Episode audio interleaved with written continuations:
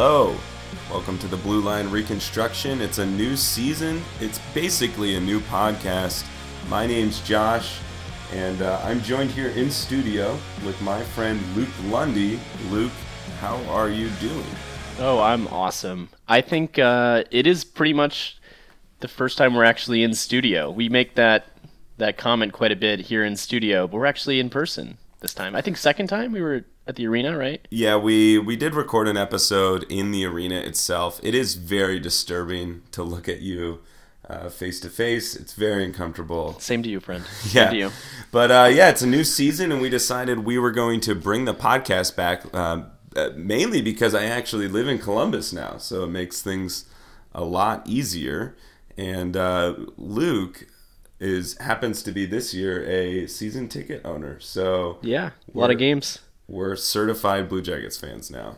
Yeah, we're gonna be at honestly the vast majority of the games, especially when you factor in like student rush and all that fun stuff, uh, which that- is an awesome deal if you're. Not if that you- we would ever do that. Not that we'd ever do that with student IDs that are not valid anymore. I, I mean, I'm sort of a student, so I'm a student of I'm a- life. Yeah, I was gonna say I'm a student at heart still. Yeah. Close enough. Well, uh, here we are. We took a long, long break, but we're excited to come right back at you. I just want to remind you follow us on Twitter at BLRPod, and uh, that's really the best way to contact us and to hear our snarky comments. So, as of now, the Blue Jackets are one and one, and so we have a little bit of a mixed bag. So, our idea for today is we're going to do a snake draft style, pick uh, two players or two things that have disappointed you so far, and then two things that have surprised you or you're happy about or something like that. You can kind of take this however you want to do it. And uh, this should be a pretty good way to cover some of the things that have happened in the first two games. So, Luke, feel free to. Are, do you, are you okay going first? Oh, I'm ready to go. Okay, you want to do bad or good first? Uh, let's do let's do good because I think you can do good news, kind of lessen the, lessen the blow a little bit from the bad news. um, good. I, I think that pretty much anybody listening to this podcast who's watched any of the preseason or the games recently has seen Brandon Dubinsky, you know, play with this kind of speed and honestly ability that I don't remember seeing maybe three years ago, four years ago. That's I mean, you might have a better I'm not. Sh- I mean, it. it's obviously there's some bias here, I, and, and there's a narrative around it. And so when people start saying, "Oh, you know, this guy looks good," you kind of want to buy into that a little bit. I think. I think we can all agree that that's something, but and it's hard to remember. I should say as well, like f- several years ago. But this might be the fastest he may have ever looked as a Columbus Blue Jacket. Like truly, because I think he got traded here when he was like 28. So yeah, he was, like, older. slightly post prime, uh, but he apparently has lost nearly 20 pounds and um, doing like crazy CrossFit like things. I don't know. Yeah. No one actually said CrossFit. I made that up. He just he just looks lean in even like the interviews. Like you can visibly see how different he looks. And in terms of, I mean, his his play style. I mean, I caught myself during the uh, opener against the Red Wings saying, you know, out loud, "Good, put out the Dubinsky line to close out regulation as we go into OT," which I I would never say last season with the kind of disastrous defensive play we were seeing from him at times, and it's kind of refreshing. Um, I think that there's you know a lot to it in terms of the way it'll add to the center depth and the, the defensive, especially like the pe- the penalty kill because he's gonna put a lot of minutes in on the penalty kill. Um, that was definitely for me the thing that stood out the most, even from the first time I saw him in the preseason. Was wow, like this isn't just. I hope this isn't just perceived bias. I think that he actually looks faster, and if anything, I think I'd I'd be more inclined to be pessimistic about the way he looks. But he's just has kind of shown, and not even just from the goal, but just every shift he's been impactful with that with that line, which I'd like to talk about a bit more. But sticking just to Doobie, he's been he's looked absolutely great. Yeah, and to throw some numbers behind that, through two games uh, in five on five play, Brandon Dubinsky has the second highest Corsi For percentage at 62%, only behind Ryan Murray. And not to take the cat out of the bag, Ryan Murray has also looked pretty good, which is really encouraging given that he got kicked in the nuts just a few weeks ago. Yeah, that was actually going to be my next thing. So it's Okay. great, great transition because Yeah.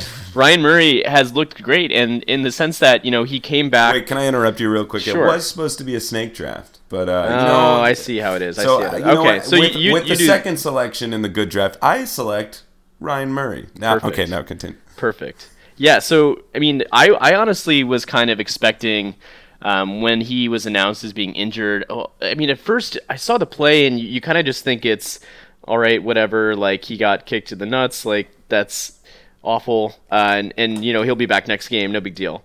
But uh, it, it sounded like it was some kind of soft tissue area of his groin or something like that. Oh, I can and tell you, it's a pretty soft tissue. I can imagine it's not easy to skate with that kind of injury. I've never had that kind of injury, but it, it sounds painful, and it sounds like they were just trying to do the right thing and give him time and not rush him back. Well, yeah, preseason doesn't matter. Yeah, right? exactly, exactly. But the fact that he, I mean, I expected him to be out several weeks from the start of the year, as it was kind of, you know, taking longer and longer for anybody to say anything about him.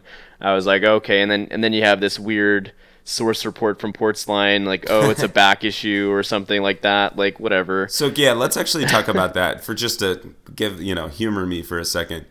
Does Portzline? This is not a snarky comment. I actually don't know the answer to this. Do you think that Portzline truly makes things up? There's, I think there's three possibilities here. He's been wrong so many times about important things that either he makes things up, and I'm thinking specifically about the Brandon Dubinsky Las Vegas incident uh, debacle. Truly, like I, I that if we were if we were New York, like the New York Rangers, that would have been everything the media talked about for two weeks. The fact that this beat reporter claimed that there was some kind of personal issue. I, I don't want to go down that rabbit hole just right now. But that's one example. And then the back thing is just the most recent example. So he either, one, makes things up, two, just has really uninformed sources. Just people who technically are in the organization but just would never know what they're talking about. Like, I don't know, maybe like, you know, like a marketing, marketing person. manager. Yeah, that's exactly what I was thinking of. And then, or three, and I know this sounds crazy, but I don't think it's a 0% chance. I think it's non zero that they intentionally tell him the wrong things as an organization. Because I. I, I get the sense that they so I, I, I need to go on this tangent. Uh, this is a tangent to a tangent. When information leaks, so when a trade happens, the organizations are contacting those reporters to quote unquote leak that information. They're not, you know, uncovering documents, right? This is an intentional thing. They they they're like, okay, this is happening, and so we want to release it. And so, listeners, I want you to know whenever there's a rumor, whenever anything hits the media, someone told someone something intentionally, whether it's a trial balloon or otherwise. It's intentional, right? So I get the impression, based on the fact that Portzline gets scooped on every single big moment, that they don't like him for some reason. Now, it's not just that they don't like him, right? They want to intentionally give it to the national guys because they want it to, you know, be distributed across quicker. But still, so here are the three possibilities, and I want you to tell me do you think he's lying? Do you think he's being intentionally lied to? Or do you think he just has bad sources? I I mean, I would be inclined to think it's uh, intent. Like, well, I think it's bad sources. I honestly think it's sources within. Um, yeah, marketing was an example I was gonna like mention. Just these kinds of individuals that work for the team, I have no doubt that they work Water for the cooler team. rumors. But I don't think that they're trainers. I don't think that they're people that actually are like dealing with the rehab of the player. Otherwise, we would have had a better understanding of you know Werenski's injury throughout the season. We knew he was struggling with something, but he was going in for PT like every day and wearing this massive brace every day. Like we didn't have any kind of understanding of that. And the team's always been tight on injuries, so I think it's just a bad source. But Yeah, and, and that's tough. That's that's the big difference between a small market team and a big market team is that if you're a small market team as a beat reporter, you, you you're expected to keep certain information that the team doesn't want to come out to keep that to yourself. So all season, Allison Luke, Alison Lukan, Tom Reed, and Aaron Portsline all knew that Werenski was injured like that, and they didn't report on it because the team more or less nudge, nudge, wink, wink. Please don't talk about this. yeah, And that's unfortunate, but that's kind of the nature of truth in in sports. And uh, the same exact thing happened with LeBron James when he punched his hand into a locker room after Game One in the 2018 Finals. Right? We didn't find out about that until the whole series was over. And once we knew that, oh, it all makes sense. He, he, the first game, Game One, was one of the best offensive performances of all time, and then he was just kind of okay after that. Which you know, again, amazing that you can be that good with a broken hand. But I digress. So, anyways, I wanted to talk about that with Portzline because I think he, I think it's a mix of both. I think he's being lied to sometimes. I think he lies sometimes. I'll go on and say it. I think he makes things up or he exaggerates the truth to the point that I would call it a lie. Right? This goes back to definition of terms. What's a lie? What's not? And then I think, but it's mostly yeah mis- misinformation. But okay, hot takes, man. Hot Yeah, takes on sorry. hockey media. Yeah, All so stem from Ryan Murray. is that one of my bad things? Do I have to use that? Oh, I mean, if you want to, I I No, think that's, just an uh, aside. hey, that's a legit take. I mean, we've got a very strange kind of small market media dynamic. I like. I mean, I like Tom Reed a lot. I think his his rating's been solid, but I, I do like Tom Reed. I like. I think we well we've yeah. discussed. we don't this. have to go into each writer. No, by no, I writer, do. I but want to yeah. discuss this real quick. I love how Tom Reed always describes a physical body part. Oh, yeah, it's it's- quivering or it's rippling. A little bit sexualized, just a little bit, Yeah. just a little bit. But Brandon anyways, Dubinsky, the sweat's dripping down his quads. you moving know? forward, Ryan Murray's been been good. Uh, you brought it up as yours, um, snake draft style. Do you want to do, Do you want to talk? a bad one- one? Do a bad one. Do you want me to do a bad one? yeah. Oh Okay, no, no, snake- snake. snake so draft, so it's your turn, back. yeah. So I do a bad one. Right. Um, this is definitely one we both want to talk about. I'm gonna take. Who do I want to blame? I'm gonna blame the the negative thing that I'm picking here with the third overall selection is the coaching staff's ability on the power play. and the way that I look at this is this drop back method. I would actually say it goes. It, it- we did a similar thing with Todd Richards, and obviously it's a different coaching staff, but it's been going on for years, where basically Werenski or whoever's that D man will skate it to around our own blue line, drop it back to a forward, and then there are four motionless players stacking their opposing blue line and it seems to never work because they i mean correct me uh, give me the details here but like basically they're stacking their entire penalty kill at the blue line to break that up Yeah, every team is running three men across the blue with one man forechecking over the red line. And it's pretty apparent. I mean, any team that's watched a single Blue Jackets power play knows what's going to happen. And what they're trying to do is, is you know, create gaps and slow everybody everybody down and kind of make the defenders slow-footed, I guess you could say. They kind of stand still when the drop back happens. But teams are seeing it now, and they're just kind of adjusting. They're just playing a little bit deeper, and then they're contesting at the line and making every entry difficult. So that's why we see all these dump ins on the entries because you've got three defenders sticking a stick out at, at Cam Atkinson as he's flying through the neutral zone. You know, you can't always dish that over to the side. You've got to dump it in.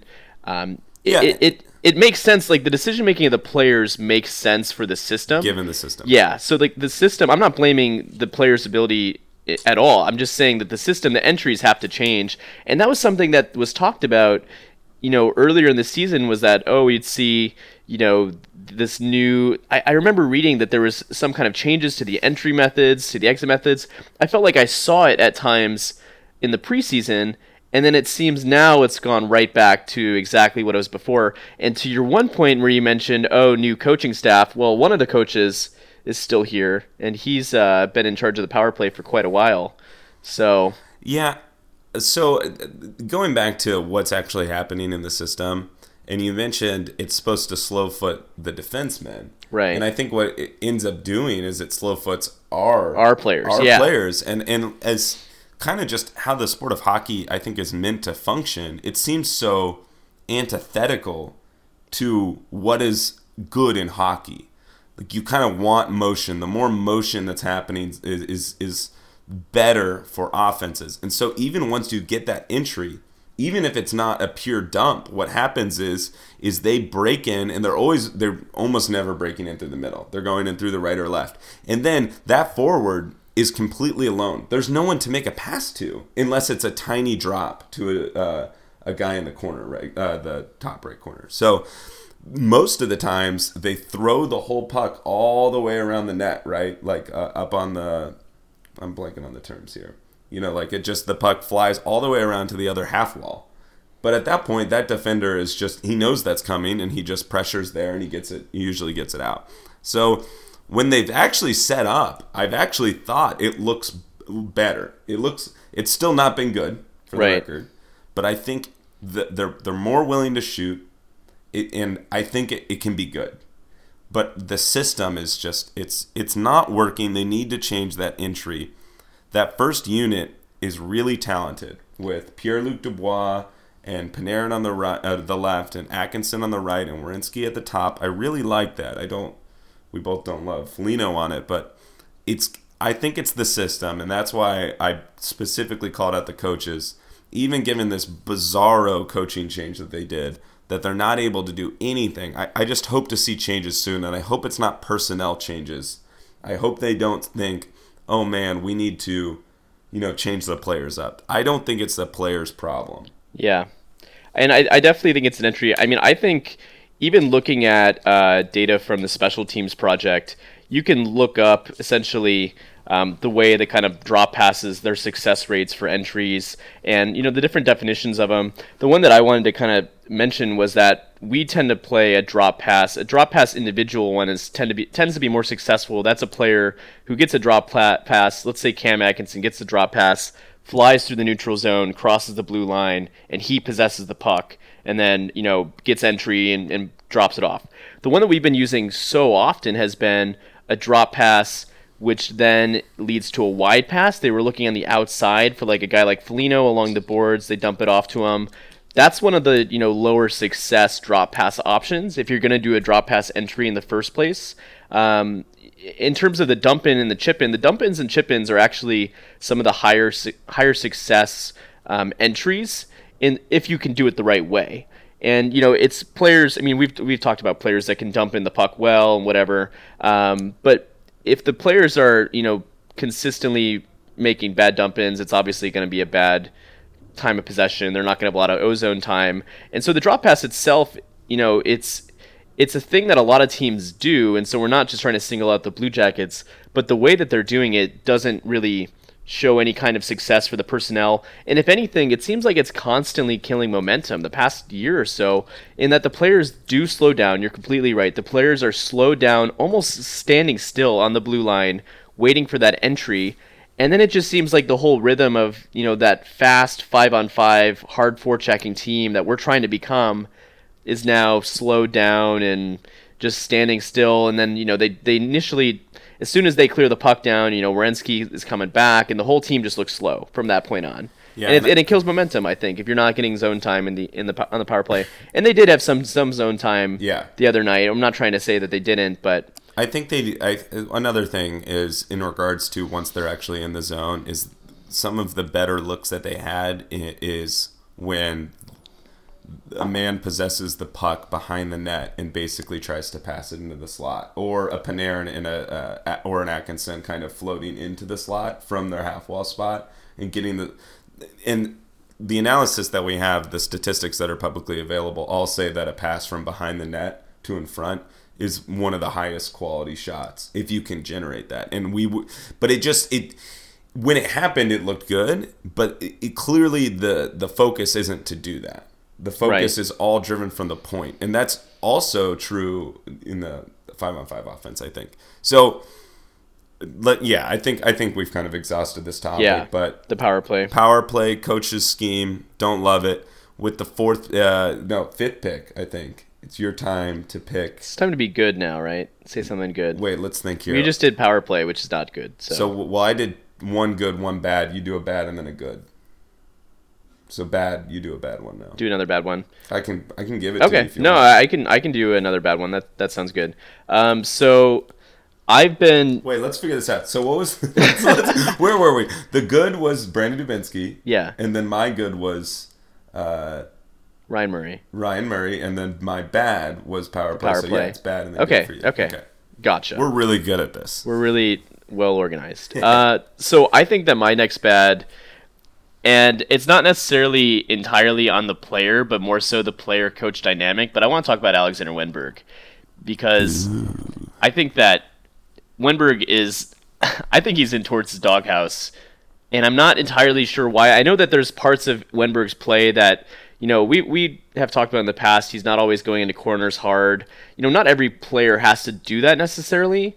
But especially this year, Tortorella has been kind of it already seems like he's almost done with him, it, it, just in terms of the way he's being played.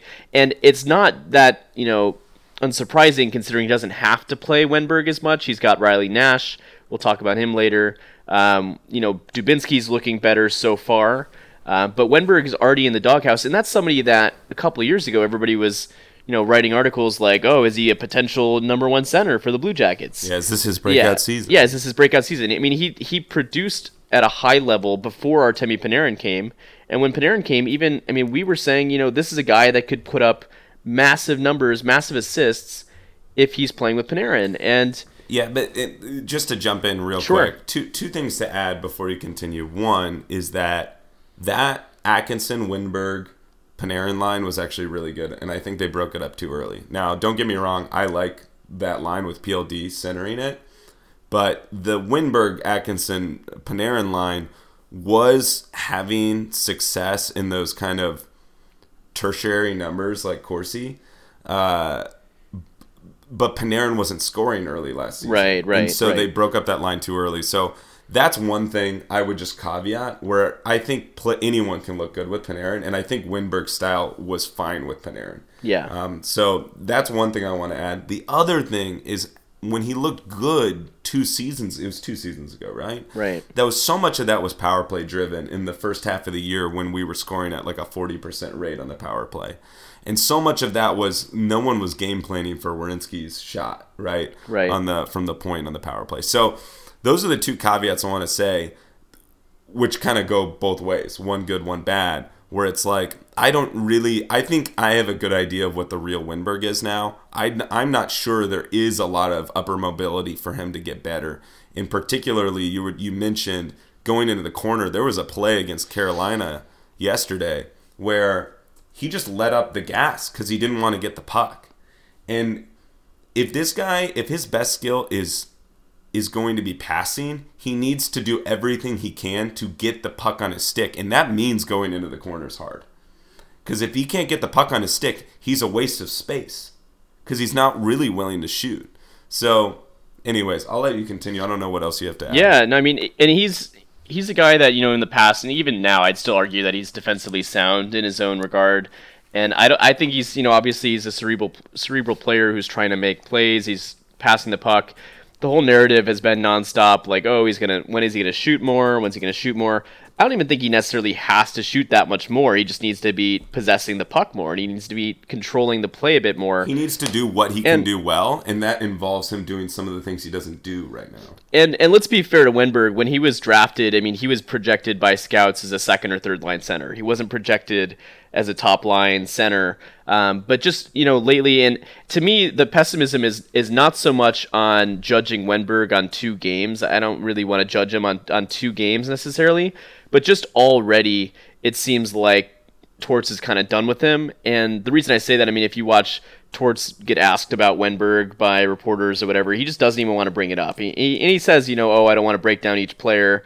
He's breaking down other players just fine when I it's somebody he, good. He hints Yeah. at him all the time. Oh yeah, he hints at that of he's his just comments seem to be about Wennberg, like jaded uh, Which- facades. which I don't really get because it doesn't seem like I mean, obviously we don't have the fitness testing results, but he doesn't really seem like the kind of player that would perform poorly in that. I think. Well, I think what it is is I think it's. I think Tortorella knows exactly what we're talking about. Where we're not disappointed in Wennberg necessarily because he's this awful negative on the ice. It's because we see what he could be. If he's- yeah, If yeah. he did, if it all clicked, and it just doesn't seem like it's clicked for now. Well, we're going on a season and two games. Yeah. worth of data. Exactly. And even like things like uh, last year with the little spat with Wennberg and Torts on the bench where they were screaming at each other, you know, all that kind of stuff. Like I mean, it's there's only so much you can go into it. Hockey's an emotional sport, but uh, to me that's been a negative. I was hoping that you know our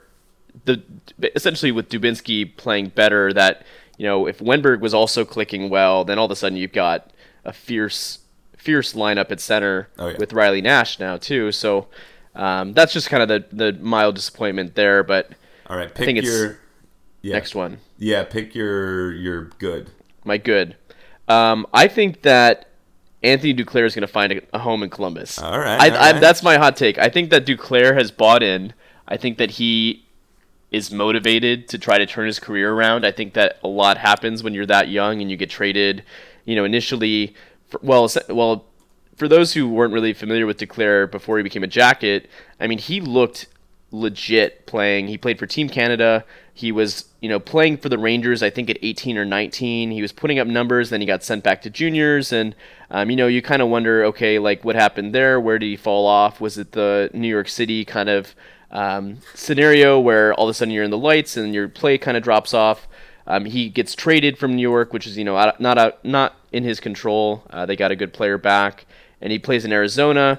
Um, and you know, he kind of he chose to come here because of Vinny Lecavalier, Lecavier's brother, right? And basically saying, you know, Tortorella is the kind of coach that'll put you in, basically set you up for success later on in your career.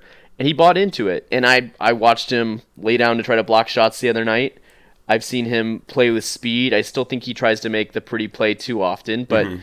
but we can talk about that more. But I think that Duclair is not necessarily the same as the Gagner signing because Gagner was a prove it signing, but Gagner was older. He was an older player who's been around the league for much longer. Recently cut, by the Recently way. In the waived. second was- year of his three-year contract. yeah, he was right? slow. He wasn't showing a lot of speed. That looks good for the for the front office. Yeah, Choosing exactly. not sign him. And and I think Duclair is going to be one of those players that's going to put up not like crazy numbers, but he's going to put up reasonable numbers for like a middle six forward. And I think it's going to result in him staying in Columbus. That's going to be my my positive. I think he's going to find a home here. Yeah, and we're projected before the resign potential resignings of Bobrovsky and Panarin and uh, the extension of Werenski as well. There are a few other restricted free agents next year. We actually have a lot, um, but we're projected around 30 million in cap space, and uh, we always leave about five for bonuses um, because the bonus system and the NHL is weird. But you, you can't you can't hard cap yourself with bonuses either. It's it's it's it's strange. So you have to kind of plan for that. So assuming we have about 25 million and we don't re-sign Panarin and Bobrovsky, sorry everyone, we're not going to open that can of worms hopefully today. Uh, but there should be money for him is what I'm getting at. Uh, and uh, yeah, I think he's looked good. He, he's certainly he's very fast, right? He's Oh, very yeah. fast, and and I think this is I one of I think it's one of the front office's strengths is is identifying these lower end players that uh, seem to be a market inefficiency. If you can have your bottom six, or sometimes he seems to be playing fourth line minutes even as a skilled player who can put pressure on other teams' slower fourth lines. That's a market advantage, right, for for us. I mean, through two games, his his statistics haven't looked great. Yeah, yeah, his line actually got lit up defensively yesterday, but everyone kind of got lit up, and so I'm not going to take too much away from that. I would love if he would just go harder to the net and not try to do the fancy move as you mentioned. But hey, we we love Speedy Boys. We Uh, love Speedy boys. so I, I I think he looks good. I think for me the jury's still out. I I you know not not to you know get too far ahead of ourselves here. I, I'm not.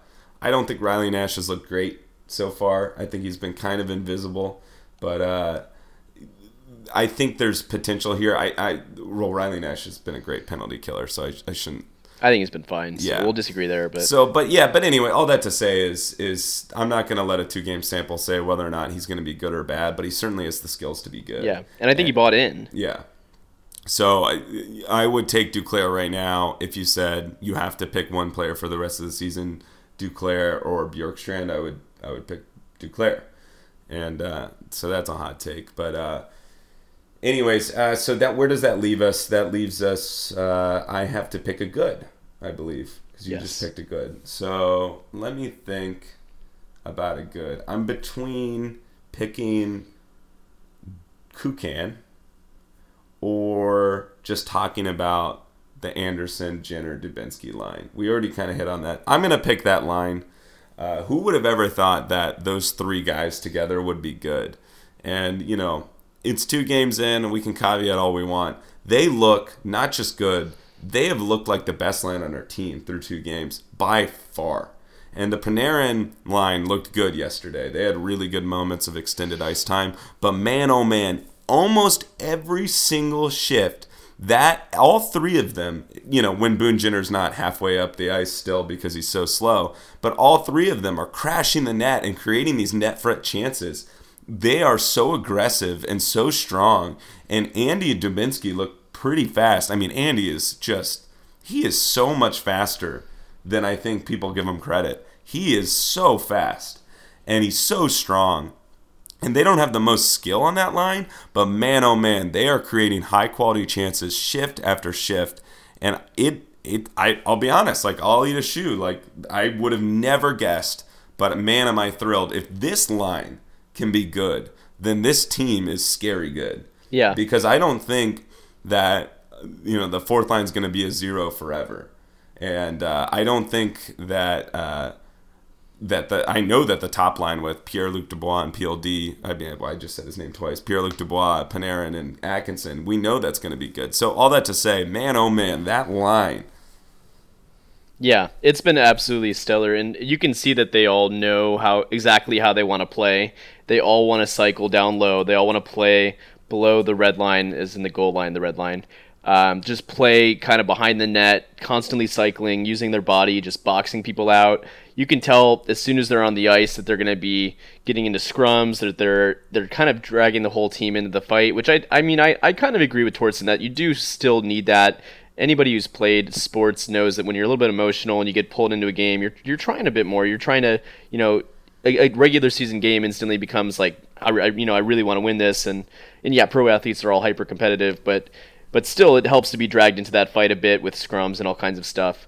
And it not even that, but it, it kind of throws off defensemen. You, you know, you see especially against Detroit, some of these they had I think two or three defensemen with their first NHL games that you know were just getting knocked around by this line, and it's going to be forceful. And I think that's really reassuring considering the season that Boone Jenner had last year, especially the season Dubinsky had last year. Um, eventually, they're going to figure out the kinks and the little things they need to change with guys like Nash and Wennberg and Foligno. You know, try to make some mix and match some options on the wing there. Guys like Bjorkstrand, figure out who plays well with who.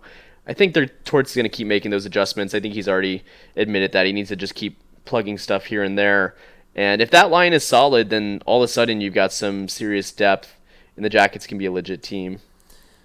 Uh, so I think I think what let's do. I'll pick one more negative, and then you pick a positive, and I pick a positive. We'll end on that note. Does that sound good? Sounds good to me. Okay, my final negative is David Savard.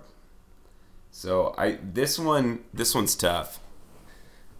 Screw Kraft mac and cheese. I'm going to say that first of all. Before we get into David Savard, I hate Kraft mac and cheese now forever because those boards at the Kraft Hockeyville game that, that Jones got injured on, where his knee got pinned in. The only reason we're talking about Savard is because he's playing on the first pairing. Yeah. And yeah, and Jones got injured because those stupid boards at this stupid ice rink in Clintonville, New York, has it was a cool broadcast, whatever. But like those boards were reinforced with concrete; they had less give than other boards. Uh. I'm gonna go conspiracy theory. He got injured because of Kraft mac and cheese. Not really, but but screw them. Go on with David Savard. Yeah, well, I want Seth okay. Jones back. So, um, I he he just looks lost, and it's been two seasons now since he two seasons ago when he played with Jack Johnson. We thought he's the Jack Johnson whisperer. He he was doing all things right. He was joining the rush. He was making good offensive decisions. He was making smart defensive decisions. I just it doesn't look like he's mentally engaged in the game. And what I mean by that is when he gets the puck, it's down low. He feels the pressure of the of, of a forward forechecking. He just tries to kick it wherever he can without looking or thinking.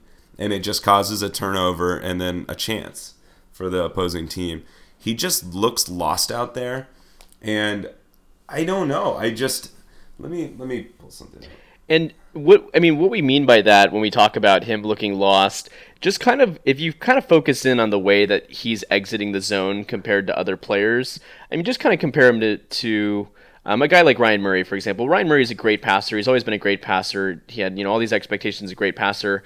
But when Savard gets the puck down low below the the goal line, he's rushing as soon as possible to either whip it around the boards or whip it off the glass. He's not looking for passes. He's not looking for the controlled breakout that we see where essentially with our breakout system, the centers are supposed to come in, cut towards the middle, pick up those little breakout passes from the defensemen, you know, be puck moving defensemen getting the puck out. He's just whipping it around the boards and it's leading to these point opportunities. It's leading to sustained possession for the other team. It's just it's frustrating to watch for for me. I mean, I, I just think it's super frustrating. Yeah, and I don't think I don't. Zach Werenski's hard to read. He's still growing as a player because he's really young. Zach Werenski is not the most. I, I would like to hear what you have to say about this. I don't think like he's he's not a bad defensive defenseman by any means, but he's certainly like Seth Jones is like top five, right? Right. In, ter- right. in that end of the ice he's like top three, just dominant physical force, always in the right place. And Werenski's smart, and he usually makes the right play, but he's not perfect. And I don't think he can. I guess what I'm saying is I don't think he can cover up for those weaknesses. Right? That's what I'm getting at. Where Right. where Zach Werenski's really talented, but Seth Jones can make anyone competent. I don't think Zach Werenski defensively is at the level yet where he can make anyone competent uh, in the defensive end. And so even when uh, they're having good shifts, I think it's in despite of Savard uh, when he's with Werenski. And so I, I don't love that pairing, but like you mentioned, when Jones comes back, I I'll say if you're not going to pick one of your positives, one of my positives of the final two is going to be Nutivaara. Oh, that's what I was gonna. Okay, that's good. what I was gonna take. Good. So I have to come up with a right. one. That's fine. But but all that to say, you now have who a, a really good Ryan Murray. Like looks really really good. And and Zach Werenski, as long as he's not injured, um, he he took a bad hit in the shoulder yesterday, but I haven't heard anything about it. So and he looked better through, as the game yeah, went as the game on. went on, he might have just been mentally like Yeah. freaking out or something. Yeah, he just he took a couple shifts where he looked a little awkward, but he looked fine by the end of the game. So I don't want to cause any panic. But uh, you've got Seth Jones, Ryan Murray, uh, Zach Werenski, and um, Nutivaara, and that is a really really good four defensemen. And uh, you can spread the wealth however you want, but basically, if Savard, I don't think they're going to put him on the third pairing. They're just not going to do it. But if you kind of spread the wealth and you kind of equalize the minutes a little bit more with how good Dean Kukan has also seemed to look, very competent, I think I think it will be okay. And I think that's Yeah. kind of how you let it. It's he Savard doesn't look great, but when he's kind of pushed down the the chart in the way that he should be, I think he'll be fine. So that's that's what I want to say about that. And and so I guess you were going to pick Nutivaara. Yeah, so I think Nutivaara looked outstanding. I think he was the, one of the best players on the team yesterday. Um, by yesterday, the the home opener against Carolina, um, he seems like he's just gotten so confident. He was another guy that was playing injured at times uh, before he had that hip injury, I believe, or something like that. Or Uh, yeah, I think yeah, it was a Yeah, hip was injury, hip, and then he yeah. then he slotted into the. That was two years ago though, in the playoffs, wasn't it? When Jack uh, Johnson sat. No, that was last year. I thought he was playing through something at one point. I, I could be I, I could be wrong. Anyways, I don't remember. Anyways, Nutivaara, he he was injured at one point. It, it might have been two years ago. I might be getting confused, but he was somebody that that came in healthy with more confidence last season.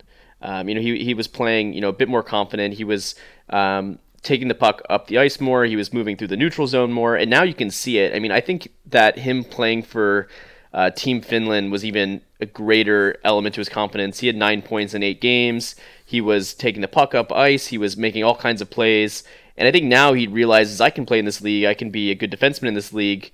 And we have him signed for 2.7 million for four more years. For four more years, which is outstanding. Age twenty four. Age yeah. 24, you know, seventh round pick or whatever. Yeah, Just- uh, after being passed on. Yeah, after being passed on, uh, it's just a great storyline, and you can see him getting more confident, moving around people with speed through the neutral zone.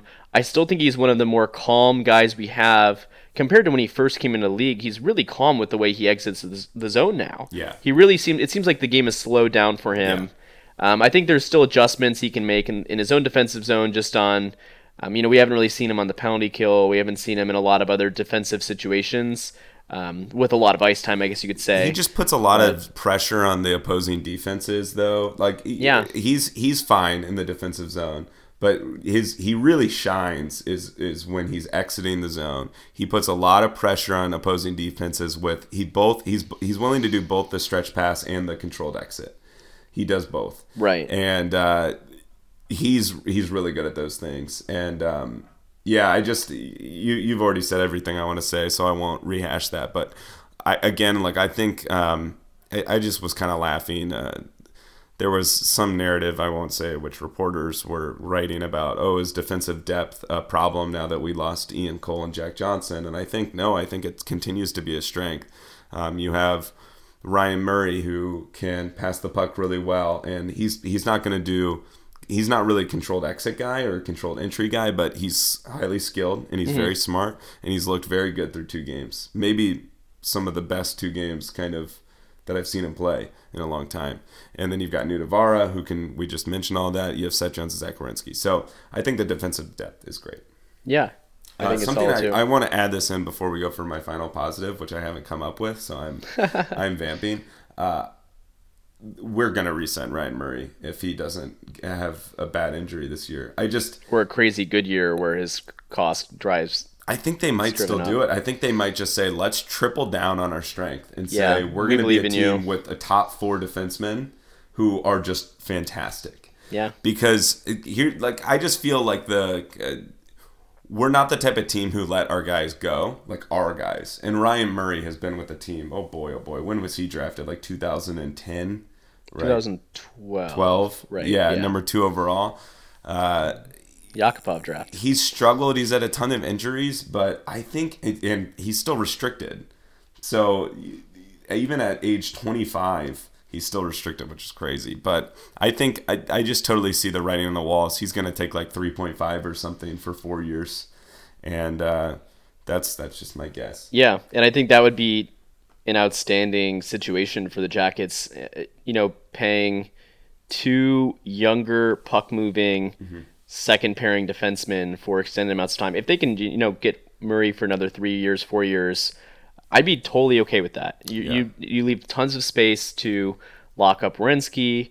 You keep Werenski and Jones together with Nutivaara and Murray together. That's a formidable top four lineup. Um, Uh, yeah, Uh, what? Anything we can do to keep Clendening off the ice is is my defensive strategy. He's terrible. Yeah, and Um, I I've seen a lot of hate on Gabriel Carlsson uh, lately, and I get it. Like he he's looked shaky, I knew and he got burned gonna have to by he got burned by. I mean, he got burned by in Detroit uh, against. I think he was getting chased down by like Mantha, one of the faster players on the Red Wings. I thought you said it was And um. Athanasiu. Yeah, it might have been him. I'm, I'm not sure, but I, I don't. I'm not. Uh, I'm not giving up on Carlsson yet. I think that he's got a bit more to go. I don't necessarily think he's going to be. Um, I was thinking, you know, as the season was going in, okay, he could be a good third pairing defenseman if we remember how he played against the Penguins in the playoffs. You know, he, he could be a formidable third pairing defenseman with the way he moves the puck and the way he's put on muscle and all that stuff. Um, I'm not giving up on him. I think that he's still adjusting, um, but I still think he could be a, a bottom four defenseman in the NHL because he's only 21 years old. Yeah, he's 21. He's 21. Yeah, like I don't want to give up on him. I've seen all this doom and gloom, like oh he's a bust already. Like no, it's he's so absurdly young. Yeah, I mean, Uh, I think it's crazy. I think my thing with him is it's he he's kind of a relic of an age gone by in the sense that he he's not a puck moving defenseman. He doesn't have those skills. I would think he. I think he has a great first pass. I don't think he's not a, a puck. I I, I, I think I think in yeah. order for him to be a, a top four defenseman in the NHL, he's got to get really really good on defense. And so when you Yeah, see him get true. burned, and again, I, I know that he's 21, but my point is like when we're talking about his future playability, I think in order to be a good defenseman, he he has to really grow in what's supposed to be his strength, which is the defensive end, right? Yeah, I think he's more realistically going to be a bottom four guy. Yeah, I mean, like, yeah, which is still fine. You need that, but you would hope as a first round pick, even a late first round pick, that he would have some more upside. So I, I'm not. The door's not closed on him. I think. I would you prefer to send him down to Cleveland? I feel like He might he might need more time to play, and he was another guy that was playing. He might have been who I was mixing up Nutivaara with because he was playing hurt for sure. He had that ba- like the the core issue Yeah. last season when he was in Cleveland, and he never played a back to back in Cleveland because of that. Yeah. Um, he had major injury injury issues, and he's healthy this year. Um, so so that's part of it. I think there's a lot there, but I'm not I'm not giving up on him yet. Is was my overall point. Just because I've seen so much negativity about his play, I do think Kukan's playing better. I think Kukan uh, is a better fit for the third pairing. Um, but right now we need to figure out something. I do think Carlsson's a better option than Clendening. I'll say that. And I don't. I mean, I, I understand Clendening has the NHL experience. I don't think he. I think there's a reason why he isn't stuck on a team, and I think there's a reason why you know he was signed basically as an AHL guy by the Jackets. He wasn't really supposed to be in the NHL until we had this injury with Seth Jones, and even then it was supposed to be Carlsson, right, instead of Clendening. So I, I still think Carlsson's a better option, but we'll see Okay, what happens. so we'll wrap this up. So I'll pick my final positive, being that Jared Boll's buyout is no longer on the books. uh, but uh, just so this doesn't uh, keep going and going, we kind of we'll say that the final positive was our defensive depth because we just spent several minutes talking about it. So that's the final positive. And and Korpisalo looked great against the Red Wings. Korpisalo did look very good. Yeah. That's gonna be that can be a, a quick positive. I wonder. So I wonder with Korpisalo is I. He's the kind of guy who I think needs regular time to feel I think so too. I think so too. And uh, I think they're gonna do try to do more of like a 60-40 split this year. Yeah. They're- because they need to know what they have in him because there's a very real chance Bobrovsky's gone after this season. there are a lot of goalies that have moments where they can shine um, as a backup and really have big games as a backup and come in cold and be Like Curtis McElhinney. like exactly. Curtis No, McElhinney is, so a, is a prime example in the sense, but when he's when he's put in consistently, it's a mental thing. It's- when he's put in consistently as a starter, he does not perform. I think Korpisalo is the opposite. I think Korpisalo has been fine as a backup, but for the most part, I think with consistency, he could be a better goalie. Yeah, uh, it's like That's it's the- like a that's the- closer in baseball. Yeah, right? so It's that's the, the- difference between being a starter. that and can be the closer last positive. Yeah, okay, yeah, I agree with that. Yeah, Korpisalo looked good. I think Bobrovsky looked good. I think you're gonna look at the score and maybe think he didn't, but I actually think he looked solid, and he was completely exposed at points yesterday. So I think Yeah. he looked good given a shaky preseason. So, anyways, we managed to go an entire podcast without talking about really talking about the Bobrovsky and Panarin situations. Because guess what? I don't want to until there's a development. I don't want to talk about it. It's been talked about by everybody Yeah, a million so- times, and there's no new news, guys. There's no new news. Just All right. Well, we there was a point where I thought this podcast was only going to go 30 minutes, and then we really loved talking about the defense. So Yeah. here we are. Thanks for listening. Thanks. Uh, we're going to try to be, start doing this more consistently, and uh, we're really excited for this season. I really think the Blue Jackets can be one of the best teams in the league this year. yeah. Uh, so uh, I, I don't trade Panarin. I Yeah, don't want. just, just keep him. Let's let's save that for I another. I just I want to win a playoff and series. and uh, follow us on Twitter. Shout out to Heart Attack Man for the music. Uh, they they provide our music. They're an awesome band. Eric Egan, awesome guy. They're playing some shows in Cleveland and Columbus, so check them out. Yes, uh, it is. It's really enjoyable Yeah, music it's good and uh, good person, and uh, they don't even make us pay. So, Yeah, and actually, every time we have this podcast, we pay them because we play it on make- Spotify. yes. So Yes. they make zero point zero zero zero zero zero seven cents. You're welcome, Eric. All right. Well, it's been an honor. It's been a pleasure, and I just want to say, go Jackets. go Jackets.